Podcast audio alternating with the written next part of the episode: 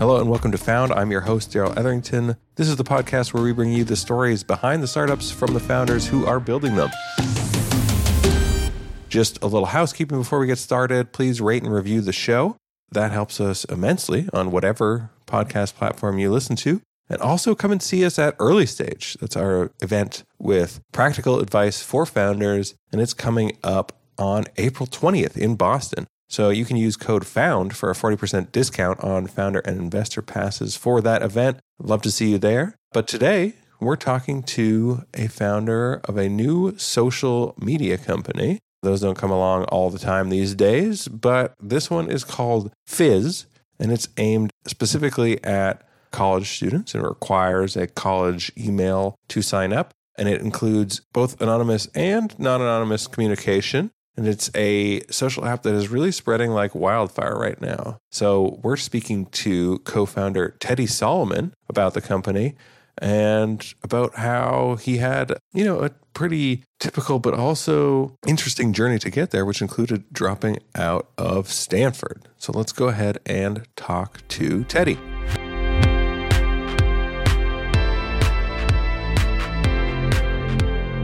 Hey, Teddy, how's it going? I'm doing well. How about you? Great, doing great. Hello, Teddy. Uh, so we're. and, and hello, Amanda. Amanda is the special guest this episode, which Amanda is our expert on all things social and hip and cool. I've and Teddy never been called hip and cool. but you understand how those I know what the work. kids are up to these days. I use the TikToks and uh, the Instagrams oh, yeah, yeah. and uh, yeah. yeah. And so none of us are cool actually on this, with the exception maybe of Teddy. I don't know, Teddy. Would you describe yourself as cool? Hard, hard to say. Hard to say. See, this is, yeah, first question for every tech founder Are you cool? yeah. That was a good magic eight ball answer. Like, answer unclear, ask again later. so, Teddy, do you want to explain a little bit about Fizz? Because typically we just have founders tell a little bit about their company in case our listeners might not be familiar yet. Absolutely. Yeah. So Fizz is this social media platform that is exclusively available for college students. And what it aims to be is this safer, private, and more engaging space where college students can share authentic content. So, in practice, what that means is you have college students who have verified with their .edu email address. They are only communicating with a community of their peers, the people who share their common experience, and they are posting memes and polls and gifs and links and DMing each other, sort of the whole nine yards there, talking about all things campus life, from parties to classes to confessions and everything in between. It is a platform that's live on over 50 college campuses now and spreading very quickly. And it is really taking college campuses by storm because of this shift that exists within social media. So it's been a very cool experience. Cool. Yeah. And I think what's also interesting about Fizz is that you are very young. You dropped out of Stanford very recently, and you're creating this for people that are the same age as you. And I know when we've talked in the past for pieces I've written on TechCrunch about Fizz, you had explained that you started this app because you were in college in the pandemic when it's like, congrats, you got into Stanford. Now sit in your childhood bedroom and go to Zoom class. And it's challenging for people to form relationships that way. So I think it's kind of interesting that this is something that you created for a particular moment for a community you're a part of. And even if Stanford students and students at other universities are back on campus now, you're still like, you know, there's always a benefit for people to feel less alone in places where they might feel alone, even if they're not physically alone. Totally. We have seen as this generation, myself and my co-founder being this generation, we've seen what students want and what Gen Z wants social media wise. And without a doubt, my age being 20 years old now, it's an absolute blessing as I am able to examine the market and listen to users and really understand their experiences. And having grown up in this age of social anxiety, this age of social media really bringing out all of this anxiety in people where I wanted to mm-hmm. create a platform where you would feel better coming out of it rather than feeling worse with these legacy social media platforms. So what is the key then to making sure that people do have that as like their net outcome? Like I know you mentioned, you know, people are initially anonymous. I think they can opt to share their identity, right? So that seems like it's part of it. But what else goes into making sure that the interaction is positive and doesn't come off in a place where people are measuring themselves against each other and bullying and everything else that's happened kind of with legacy social media networks. Definitely. So one is it's private. When you share this common experience, you actually have a sense of community. So the fact that people are verified with their .edu email addresses, it makes them connect with the other people that they are relating to on the platform. But a big step in this process of creating a safe and positive environment, which is what we always want to do, is moderation which we take a totally different approach to. In the past, social media platforms, many platforms have taken this centralized model of moderation where you're going to have a centralized team. These are people who are keeping the app safe or at least trying to, but they don't actually understand the content within these communities. And what we say is we are going to hire students on every campus, people who actually understand the posts. And those are going to be the people who are removing content for bullying mm. or doxing or offensive content or things like that. And I've given this example to Amanda before, but what we see on Stanford's campus is if somebody says Arrillaga sucks, a centralized moderation team is going to remove that post for bullying and say, stop bullying Arrillaga. But the way mm. that we hmm. do it with decentralized moderation, you have students who know exactly what that post is talking about. They're saying the dining hall food sucks at Arrillaga Dining commons. Mm, and that's okay. what's really important about the way we do that.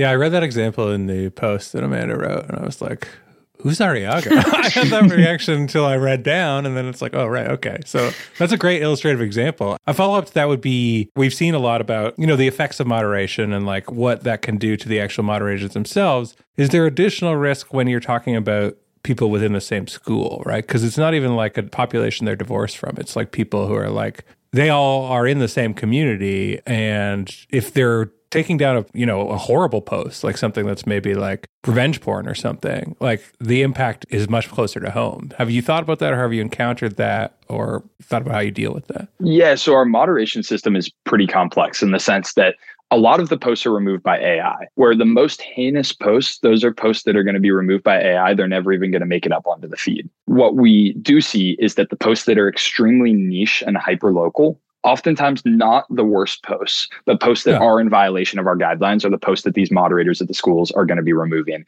And we take a lot of steps to make sure that these moderators have the resources that they need, including people on our full time team that they're in contact with on a daily basis to make sure that they have the guidance on posts that should be removed, to make sure that they're having a good time with the role. Because our goal at the end of the day is these moderators should be taking ownership over these communities sure. and feel like they are providing this safe environment to their peers and they take a lot of pride in that. And that's something we found. There's a huge amount of pride in these moderation teams across campuses in the US. Oh, that's more like Reddit moderation, which I think, Amanda, you mentioned in your piece, right? Like, as opposed to sort of Facebook's traditional moderation stuff. Yeah. I mean, I guess in both Facebook groups and Reddit subreddits, you have like groups of moderators that are creating a culture themselves. And of course, Reddit and Facebook still have guidelines of their own, but I don't know. Like, I mean, I have a uh, dark, crazy past of Facebook meme group moderation. So, you know, like there are certain rules. Like, I've been in groups where the rule is that you're not allowed to use the letter N. So then you delete posts that use the letter N.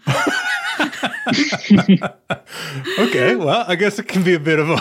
yeah. You know, it's See, this is why I'm like, you can't call me cool. I spend time in internet communities where it's, haha, we're not using one letter because why not? But I'm I'm curious of like how are you preparing moderators to do this kind of work where there is a lot of nuance and also I think Darrell kind of nodded to like there's also mental health impacts for people that are in these roles. So I wonder what is the way that you're preparing people for these jobs. Definitely. So the way that we even get these moderators is we recruit them and interview them through LinkedIn. We will recruit them and we'll go through this process of making sure that this is the right role for people. One piece of criteria is they know a lot about their campus. A second piece of criteria for them is that they are willing and able to moderate objectively within this community. And back in the early days of the platform, it was me, of course, recruiting these moderators because we didn't have a team of people. So the first thing I said when I got on the phone with them was this moderator role involves taking down posts that are bullying, doxing, offensive content, things of that sort. And those words shouldn't mean anything to you right now hmm. because we're going to put them into context in our training. And when we do that training, we put everything into context. We give countless examples of should this post be removed in this context? These are the priorities moderation wise. This is the playbook essentially that you're going to have so you never feel like you don't know what to do with a post because really the worst thing we can find with the moderation process is moderators who are confused moderators who feel like they don't have a playbook moderators who feel like they're moderating subjectively and not objectively so we always take those efforts beforehand to make sure that every single moderator is on the same page with one another and that every single moderator understands our guidelines when put in context. And what does like the workflow look like for those moderators? Like do they have set times like Wednesdays from 2 to 5 you are moderating or is it more like as they're just checking fizz through the day or how does that work? It's a combination of things. So, one is as they're on the feed, they're able to remove posts that are violating our guidelines. I would say that the majority of posts, though, come down from community reporting, where the community can report posts that are in violation of guidelines, and those posts are quickly reviewed by moderators who get a push notification effectively saying, this post has been reported for spam or this post has been reported for bullying. And they will act on that very quickly. We find that our response time across campuses is below two minutes and these posts get removed from the feed really almost immediately. So it's a very quick process and it's all about having enough moderators on the campus and we like to recruit 15 on each campus we go to. Yeah i think i mean obviously we dwell a lot of moderation but it does makes sense in the context of like a social app now, right? But it does seem like at least you're thinking about it throughout and putting a lot of effort into it up front, which is, I think, one of the big misses maybe all the existing ones did. I still think, I mean, for me, I look at it and go, it's unmoderatable. Like, I'll leave me out of it. But it seems like you had a different thought, which is that people still need this kind of community. I mean, let's talk about kind of how you got into this and why you wanted to do this to begin with. Like we talked about the context of coming into school in the pandemic, and I think Amanda had a great quote from you in that article about like you were dropped into like a GroupMe with like 8400 people or something, which yeah, everyone's just going to clam up and you're not going to have any kind of real conversations, right? But why did you think you should be the one to do this and why did you kind of pursue Fizz to begin with? Totally. I mean, it really takes me back to that moment where I got accepted into Stanford right at the start of the pandemic. I get in, I'm stoked, obviously. I'm like, this is the greatest moment of my life. I got into Stanford, I'm ready to go to college.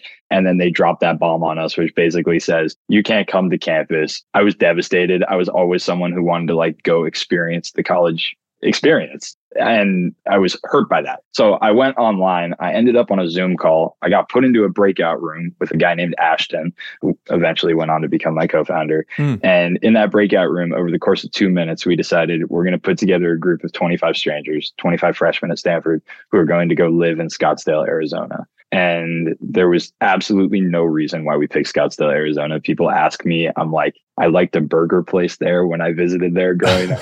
but otherwise, we just didn't want to break the bank. We wanted to create this college bubble. And it was the moment that we arrived in Scottsdale and started talking to these freshmen at Stanford, these people we had never met, that we knew a platform like Fizz had to be created. And what I mean by that is they talked about their experiences on Instagram. And their experiences on Instagram where we are looking at these curated highlight reels. We're looking at these glorified moments of people's lives. We go onto Instagram, we see the fakest moments possible, we post the fakest moments possible, mm. and then we leave the platform feeling terrible about ourselves. And then right. there was GroupMe, where, like you mentioned, we had this 1,200 person GroupMe for the class of 24 at Stanford.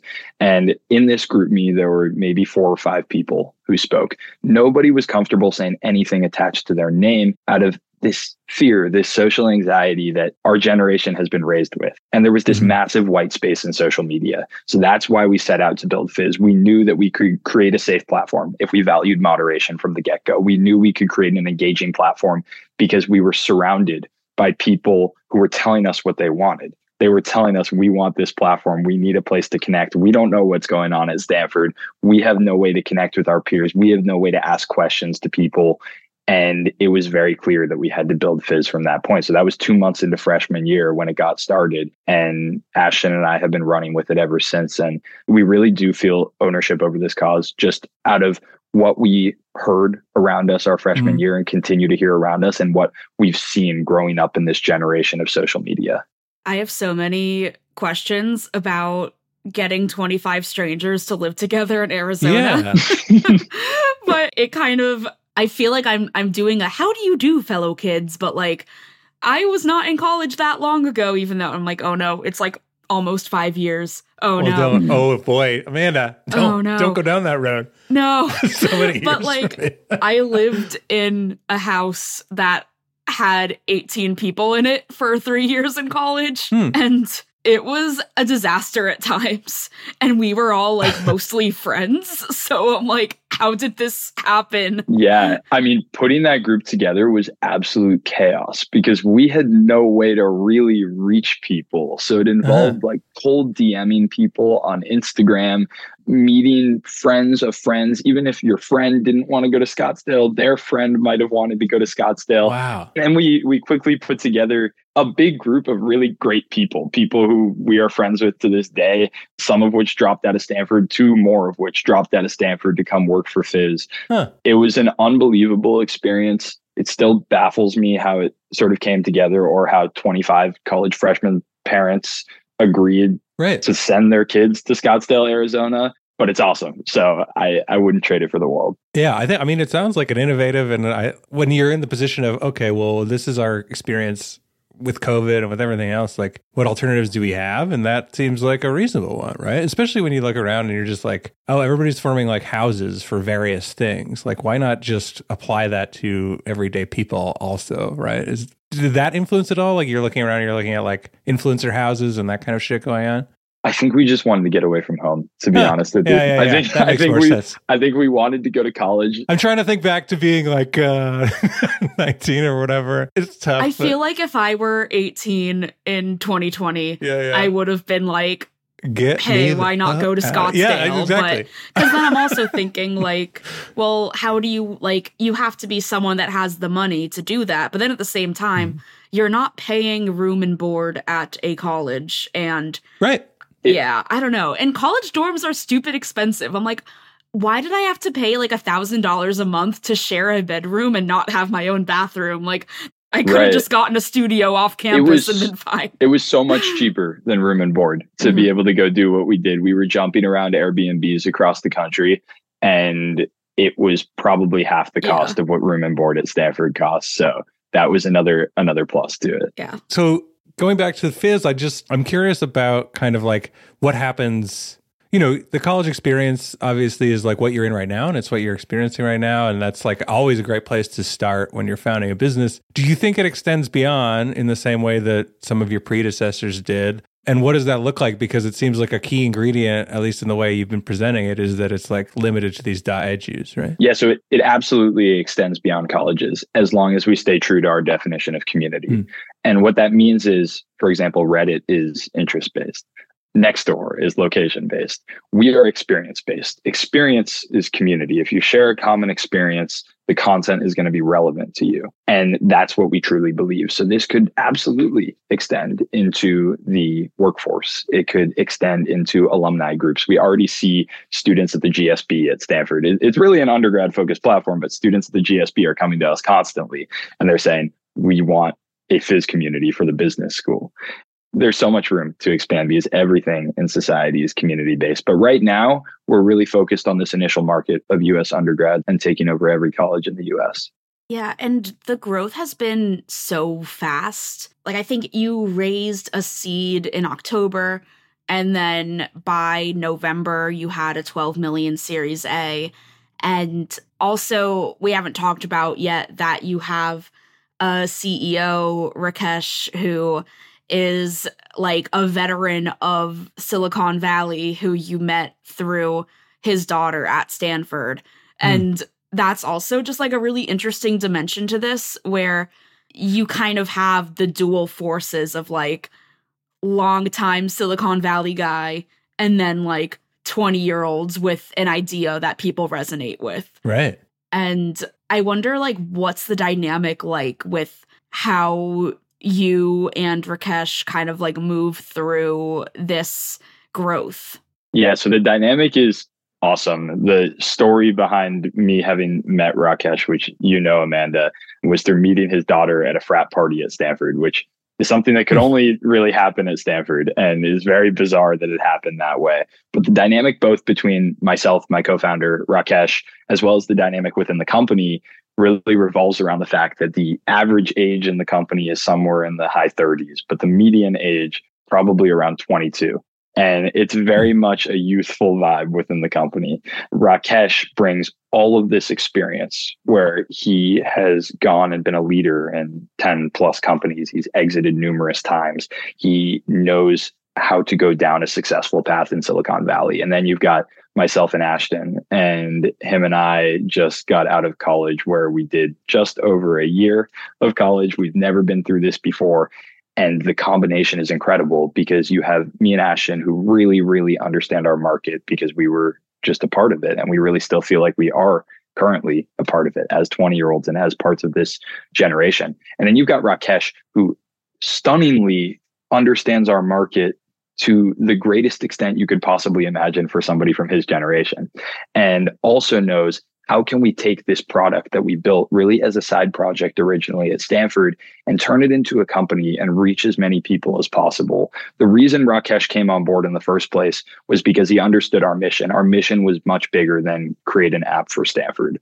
Our mission revolved around the fact that there is this massive, as I've said, generational shift in social media, yeah. where as people move away from the big players, from Twitter and Instagram and platforms like that, towards platforms like BeReal or Fizz or more authentic spaces. Rakesh understood that we saw that. We saw the big picture, and it's been amazing working with him. The generational shift is something that I keep coming back to just because it's most interesting to me because we've seen it happen over time and time again and like it is inevitable regardless of what um, zuckerberg and everyone else would like it will happen right like they will lose their edge and younger generations will choose other options now I'm curious if you're looking around at the landscape now. I know you we've talked about moderation and privacy and things like that, but like what about things like political discussion or like freedom of speech? Like what do you think about those issues on the networks now because they're obviously quite fraught? And do you think about how your users and how your generation thinks about those issues and what that might look like on a platform designed you know first for younger users. Yeah it's super interesting to see because what fizz is is it's this platform that encompasses everything. And when a platform encompasses everything that includes political discussion. Sure. we find the platform to be incredibly apolitical but that within campuses there are people who obviously disagree with one another. And what they value about fizz is that they have this space to openly have discourse where their name is not attached to it. And it really does create an awesome space for the exchange of ideas. Hmm. And it's really not a political platform. And I wouldn't necessarily say our generation is a political generation per se. I don't know that our hmm. generation wants to constantly talk about politics on social media because there's so much of it all around us. So we find that our users prefer to talk about the more basic things that happen in life, like failing an exam or like making a meme about dining hall food or talking about an event on campus. But when political discussion comes up, it's important that we allow that to happen. And as long as it doesn't move into the area of hate speech or offensive content and stays really just opinions and discourse, it's important. And it's an important thing to have on our platform. Yeah, I'm definitely tired of it as well on yeah. my social media. But yeah, it's interesting that you say that your generation isn't political because I feel like in my experience I would disagree, even though I guess mm. I'm a millennial Gen Z cusp.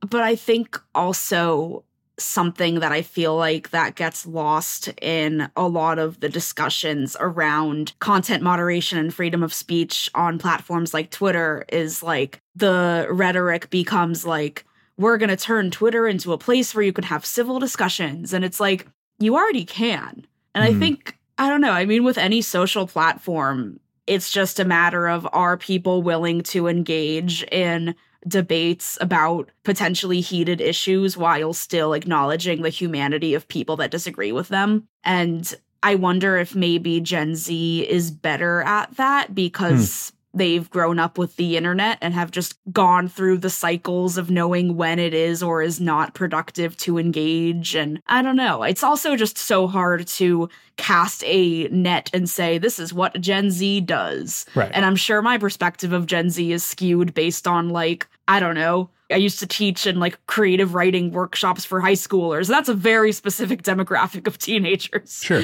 but that's a good point that you make that I don't know that I have any answers about it, but like my generation grew up without the internet, right? We didn't have it when we were young. And then it became a thing when we were mostly formed human beings, essentially, I guess. And then we sort of immediately got this idea like, oh, now it's divorced from identity and I can say whatever I want to people and there are no repercussions. And also, they're not a real person because they're on the internet. Like, we had that, that was our prevailing thought because it did, it seemed unlinked from reality to us, but perhaps that's not true for your generation. Yeah, I'd say my generation grew up with only the internet. So everybody right. around me hasn't had in-person interaction because if you want to meet someone new, you're going to meet them online. You're not going to meet them by walking up to them on the street and saying, "Hey, tell me your life story. Like I'd love to learn more about you." I love doing that. Yes, I, I, do that every day. I love going out there and I love hearing the stories of these people on campuses, but it's not normal for them.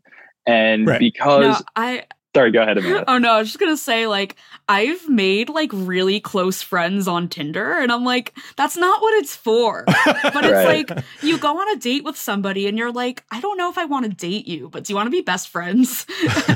I don't know.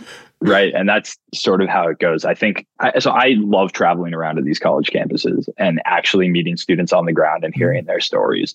And I think initially, when you walk up to someone and you try to talk with them and you try to learn more about them they're shocked by it because it's just not something yeah. we do. And that's another reason why we needed Fizz. We needed Fizz to be able to connect people in a space because if you can't connect in person, you have to be able to connect online. And that is the nature of Gen Z right now. Amanda, you're going to say something? I was just going to ask about the name, but I can save that for later if you have something relevant oh, to the. Uh... I don't know. It's hard to know. It's like when you're doing a podcast, it's like, all right, I got to like be on topic.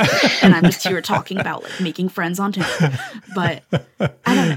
You could definitely talk more about that. I feel like I well Tinder should embrace that because Bumble has, right? Like that's a big part of Bumble. But, yeah, but then but I feel like I wouldn't use a dating app to make friends, but it just kind of I don't know what it says about me that I'm very successful at making friends with people that I went on like one date with. But no, I mean I think I'm just being like, ah, oh, yes, back in my day. But it is really interesting even to see how, like, in like 2013, when I got into college, there was a big Facebook group instead of a big GroupMe. Right. And then now, the most recent research from Pew about Gen Z social media usage is that literally nobody uses Facebook. Like, not literally nobody, that's not the statistic, but like, no one uses Facebook. And right, I right. feel like that puts Fizz in a really interesting position because I feel like people are disillusioned with Instagram, they're disillusioned with Snapchat, they're not using Facebook. Twitter isn't really as big a platform as we make it seem when we obsess over everything Elon Musk does all the time. Mm-hmm. Then people are in a place where they're wanting something new and different, but I also think and TikTok is just a consumption mechanism. Oh, right? God. It's more well, of a replacement for cable than it is for yeah, I networking. feel like a lot of people feel intimidated by posting on TikTok because it is your literal face. But then Fizz is sort of the exact opposite of that because you're anonymous and you're posting like text or memes or something mm. like that. And on, on that Facebook note, when I got to Stanford, I was told there's a Stanford 2024 Facebook group and I did not have a Facebook account. So I created a Facebook account. I tried to figure out what was going on, couldn't really figure out what was going on, but I just saw an, em- an empty group and I was like, I think Stanford or maybe the parents of Stanford are trying to push this new social media yes. platform, Facebook, not actually a new social media platform, on us. And then I just deleted the app and and called it a day. So it's definitely yeah. different from my brother who was 4 years older and used Facebook all the time. But now really no one our age uses it. Yeah, like I used to use Facebook all the time, but now I only use Messenger. So I don't know, but another thing that we should probably address before we just talk about all of our experiences when we were 18. What social media platforms did we use and how often? I was doing weird shit on Facebook. So I mentioned this in the Series A write up that I did, but you guys had a bit of a issue where there was one point toward the beginning when there were students that found security issues and then Fizz's lawyers threatened them and then the EFF Electronic Frontiers Foundation got involved and it seems like that is all settled but I don't think we've really talked about like how did that impact the company and like what did you learn from that or like do you have any regrets about how that all went down? Yeah, I'm happy to talk about that. So back when Ashton and I were fully enrolled students at Stanford, the company was Ashton and Teddy. We were informed of these security vulnerabilities. We fixed the security vulnerabilities within 24 hours and brought on security experts to help us do that. And we notified all of our users. We said on our website what had happened and that we had fixed these vulnerabilities. And we put out a notice to them, as well as sending out a push notification in the app. Um, and then we were told by a legal team to send over a letter because the security researchers had not followed industry protocol. They responded to us we met with them in person. It was resolved amicably. And ever since then, we've been putting together a team of the best engineers and security people in Silicon Valley. And we have a great engineering team and we have a full company now. And security has been a top priority for us. That was all resolved honestly within a week or two of it originally happening the security issues were resolved within 24 hours i know it popped back up into an article a year later but mm. we totally value security and absolutely really appreciate the efforts that were made to, to help us fix those problems early on. I think like on that topic, you know, being so young as a founder, like what was the learning process like and like where did you look to for resources when you were trying to figure out some of this stuff and the early challenges and stumbling blocks and just understanding how to build a company, you know, when you presumably had not built one before though i don't i shouldn't make that assumption but uh, i had not built a company. I had no intention of okay. going into the startup space. I was very much into journalism. So i i thought i was going to go into college basketball journalism. I went down a very different path.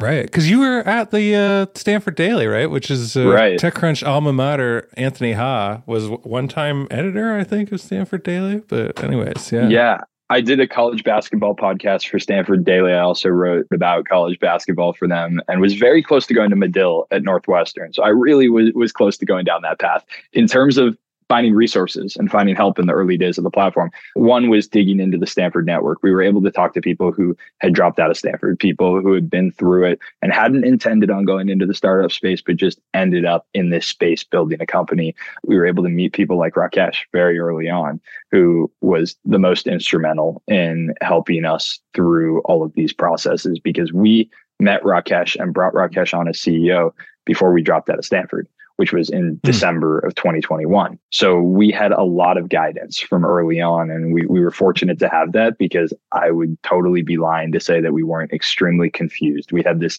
product that was super viral on Stanford's campus and we were so excited about it, but had no idea how to build a company. So that is, right. that's where we got that help. Yeah, and Rakesh has built and exited a number of companies. Right? He has. He's yeah, built about yeah. 10 companies and exited seven times, I believe. Yeah. Yeah, I think when I interviewed him, he referred to himself as a failed retiree. yeah. I mean, the story behind that is after that frat party, it was like 2 a.m. and Rakesh's daughter went home and then sent me a text and said, You need to meet Rakesh. When we met him, he was like, I just want to play golf all day and I have retired. but then he was like, But I also want to full time be the CEO of Fizz and I want to build the company because he's literally addicted to startups. He is the yeah. definition of a serial entrepreneur. He does not have to be doing this, but he loves the fact that we have a mission and we have a problem that we're trying to solve here. And I couldn't have possibly expected how dedicated he would be to the cause. And he's the number one champion of Fizz across the board.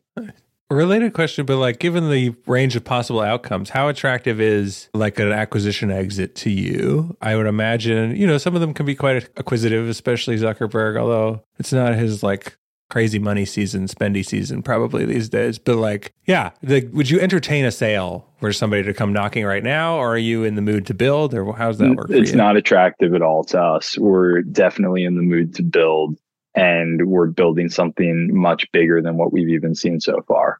So an acquisition is hmm. definitely not on our minds right now. Yeah. And then, I mean, it's kind of interesting because then you have people like Nikita Breyer who sold two companies, one to Facebook and one to Discord, both of which are teens compliment each other anonymously. Which I mean, he's posted a lot of memes on Twitter like about just essentially making the same company twice and selling it to two different social media platforms. Right. I mean, I do think that does indicate that there is interest in these sorts of anonymous apps, but also there's a lot of value to just building it out and seeing what you can do without bringing in the same big tech platforms that your audience is disillusioned by. Totally. And platforms like Gas and he's he's great at creating apps that are very viral and then exiting quickly. And what we're doing is totally different. We're attempting to build the biggest social media platform to ever exist. So it's not anonymous app that's going to be acquired by XYZ. It's we're building the biggest social media platform here. We're building the community platform for not just college students, but eventually everyone. Hmm. So it's much bigger for us. What do you think about like revenue models? Do you imagine it'll be straightforward sort of advertising revenue, or have you given much thought to that yet? Are you focused on growth or what? Yeah, so right now we're not disclosing our possible paths to monetization, but we very much are listening to the users. That is the most important thing for us because we know that when you have these super high density communities, so much happens within them and there's so many capabilities for us to make the product better while creating a path to monetization. And then one last question I would have is that we've talked about how things like Fizz was built out of a way of forming a sense of camaraderie. And maybe if, like, you see somebody says, Oh, I bombed that chemistry exam, and you're like, Oh, yeah, I did too, even though it seems like I'm the only one who didn't do well. But do you think that there's limitations to how a community can grow when things are kept anonymous? I think what we are providing to users is the ability to both be anonymous, but also be verifiable. We have verified display names that people can have within the platform. We have verified organizations within the platform. And I think we provide that perfect mix for users. We see that users oftentimes do not want to have their name attached because that directly is what strips away the social anxiety. And if you walk out of a class and you, I mean, this happened with an, an econ exam that I took. I went onto the platform and I'm like, wow, that was a brutal exam. And the first thing I see mm. is hmm. six posts of people who just walked out and they're saying, oh my God, that was a brutal exam. I feel so much better about myself. Yeah. And I don't want everybody on there to know that I just failed that exam. Like, I don't want everybody to know that, but I want to know that everybody else is sharing in my experience. And right. this is the first opportunity to be able to have that. So I think people really value not having their name attached, or at least having the ability to not have your name attached. Cool. Yeah. And when I was in college on my campus, there were like 10 suicides over like four years. And I think like a lot of the discourse around that was people like pretending everything is okay and everybody is doing incredibly and no one mm, has right. any problems and you're the only one that is struggling with transitioning to college and making friends and deciding what you want to do with your life or whatever. Right. And I do think that even though sometimes anonymous platforms get kind of misconstrued as like platforms for bullying, there is a real mental health benefit of people just being able to say, like, yeah, I'm also struggling and this is hard. And then seeing that you're not alone is powerful. Totally. And it's yeah. called duck syndrome. And it doesn't just exist at the Stanfords of the world, it exists everywhere. We have launched on campuses ranging from Stanford to Abilene Christian to Elon to Hampton and everything in between. And as we go to these campuses, we find that people love to present themselves in their daily life as I'm doing great, I'm doing awesome. But beneath the surface, they are really struggling and they are struggling to stay afloat, what duck syndrome is. And Fizz acknowledges that. And people ask me, they say, is Fizz a positive platform? I tell them, no, it's a safe platform. It's a real platform. Mhm. What that means is not all of the content is going to be positive. Negative content can include, I just failed my exam, or I just broke up with my significant other, or things of that sort. But that's not a net negative. That is a net positive. It allows people to express themselves and get those feelings and experiences out there. And it's a real platform because that's what life is. Life isn't always positive. Fizz is the same way. Yeah, my hope would be that you eventually convince people to start associating that more and more with themselves because it's like we're all just big human messes and you just put it out there, right? Totally. That's one of the only good things about aging is that eventually you're like, oh, I'm just a human mess like all the other human messes, and I'm just going to tell everybody that, and then everybody will feel good about it. yeah and it's it's really a it's a mindset that our generation doesn't exactly have yet because Right. when i show up to these campuses and i go talk to everybody like i was at scripps and i showed up at scripps bingo night and i was just talking to everybody there. It's not something that anybody else would do. People feel a lot of shame. They feel a lot of anxiety when they do things like that. I'm like why not? Like let's just talk about life and live life. So yeah So we do have to close pretty soon. I need to know what the name is from though, because it's I find it, it like I know you used to be called Buzz. So is it just like you went with the next uh, word that also had two Z's, or what? What is the origin story of it? So yeah, we were originally called Buzz, which was sort of around the idea of like, what's the buzz on campus? And we thought, how else could we possibly sort of like word that and what name would be really relevant to us? We eventually came upon Fizz just sort of talking through names and we thought, what's fizzing on campus? We renamed our hot page to the fizzing page because things fizz up. And it was quick. It sounded great. It really resonated with us in the sense of things really fizz on campuses. When we show up, an example would be Bethune Cookman. We got 90% of the student body on in about 10 hours on that campus. And campus was fizzing, as we like to say.